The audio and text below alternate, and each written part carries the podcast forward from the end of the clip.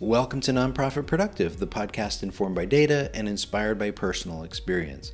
I'm Michael St. Pierre, a nonprofit executive director, recording from Bethlehem, Pennsylvania, otherwise known as the Christmas City, and I am on a mission to help you be more productive for the sake of those you serve. Before we go any further, let me remind you to participate in a one of a kind survey with a very unoriginal name the Productivity Survey, which will help yours truly steer the work I do at Nonprofit Productive. I'm really grateful if you can take some time today, stop what you're doing if you can do that safely, and complete the survey. You can find it over at nonprofitproductive.com forward slash survey. So today's show is all about getting better when it comes to being productive. And I'd like to make the case that number one, you and I likely have huge areas for improvement when it comes to our own productivity. Number two, that these areas of improvement could be the greatest career levers that we have. I'll explain what that means. And number three, the best path forward is through simplification and focus. So, one of my very favorite supervisors when I was a younger professional was a Catholic priest by the name of Father Joe Petrillo, who's a short little Italian man. He kind of looked like one of the Mario brothers. And he was an amazing administrator, one of the best I've ever seen. He was efficient, he was prolific in his writing, he was clear in his thinking. He was just really, really good. I'll never forget, he said to me one time, he said in his kind of adorable accent, he said, Michael, there will always be somebody taller, better looking, and smarter than you. What you can be the best at is your own use of time.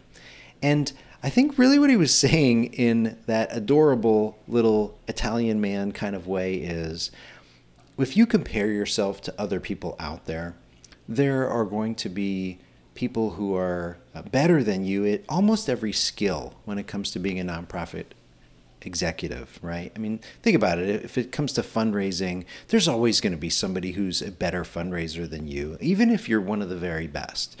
There's probably somebody better. And even if they're not better now, they're coming after you. And in a couple of years, they're probably going to be better than you.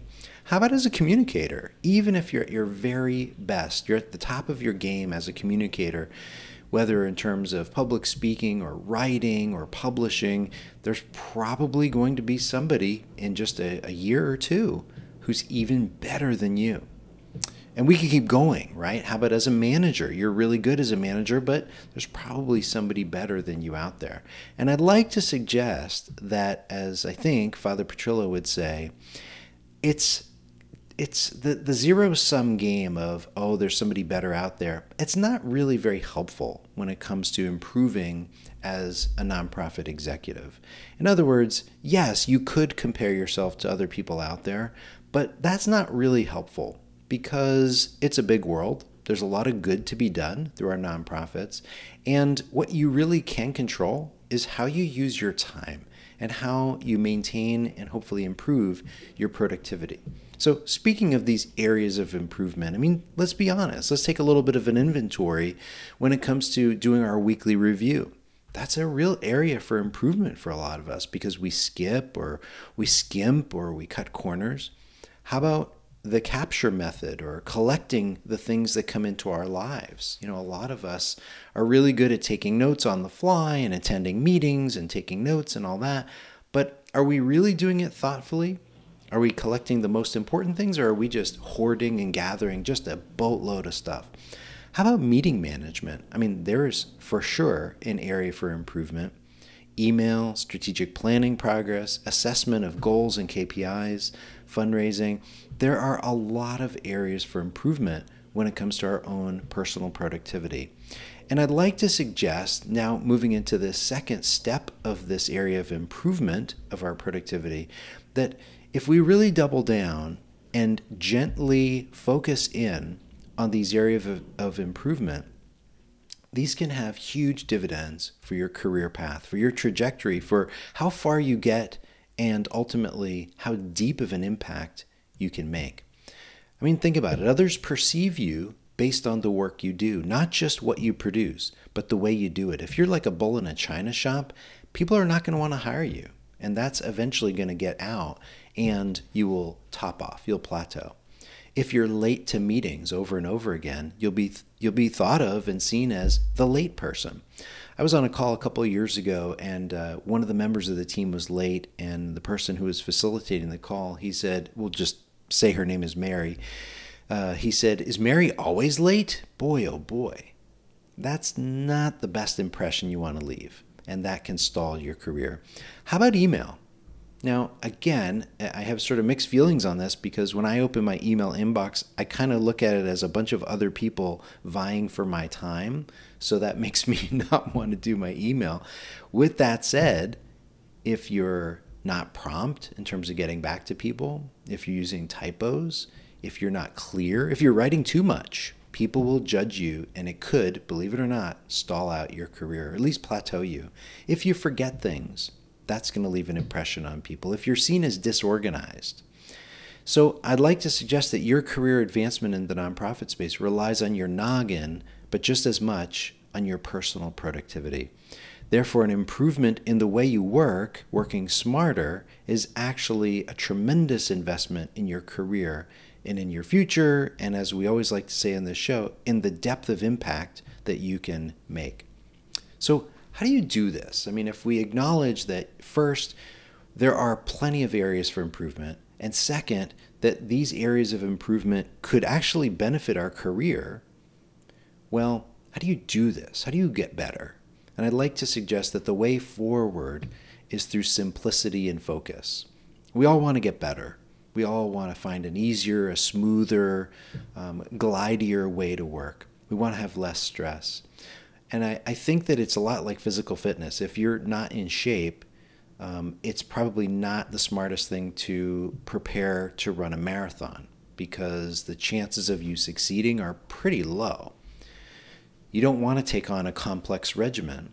You don't want to uh, approach every day with an impossible set of tasks or a complex program. You want to keep it simple. If you're out of shape, uh, one area is you, you want to improve what you're eating every day. Okay. And then maybe in a, in a month or two, you're going to start to exercise. And then maybe a month or two after that, you're going to add some supplements in, something like that, right? In terms of personal productivity, very, very similar. I would suggest that you can focus each week on doing one small thing that you can do that's related to your productivity. And do this each day for a week. At the end of the week, see if it's become part of your routine and if it's part of you. And if it's not, keep doing it for another week I would guess that about three weeks should do it. But each one of us is different. It might take you four or five weeks to get a productivity routine down, and that is okay. Let me give you some examples of what I mean of this focused approach to productivity improvement. One is you might decide this week I'm going to show up early to work each day, each day, just five minutes early. I'm going to do that Monday, Tuesday, Wednesday, etc. And by Friday, if I feel like you know what, I have this down pat, the next week, I'm going to move on to something else. How about using the same digital task manager every day as your collection tool? Idea pops in your head, take out your task manager. Somebody asks you to do something, take out your task manager. Uh, you have to remember to, to do something or whatever later in the week, use your task manager to remind you. That's a great habit that you could start to use. Use it for a week. And again, if it doesn't stick, use it for a second week. How about emptying your inbox every day? That's not an easy one to do, but that might be something that you might choose to do. How about to use more brevity in terms of your communications? You're probably going to send what? Two dozen, three dozen, four dozen emails in a given day? Focus on being more brief, using fewer words. In summary, I've tried to make the case that you and I have big time areas for improvement when it comes to our own productivity. Second, that these areas for improvement could be tremendous career levers for advancing and hopefully leaving a greater impact on the world. But three, the way to do this, the way to get better at being productive, is by choosing just a few low hanging fruit kind of habits and routines and getting better at them week after week, month after month, year after year. As I like to say in, I hope, every episode, you can do this. You really can. And your nonprofit depends on you. Small improvements, they really do go a long way. One final thought. If you found today's show helpful, why not forward it to a colleague who could use what I call a productivity boost? Just email or text them the show and say, hey, I heard this and I thought of you.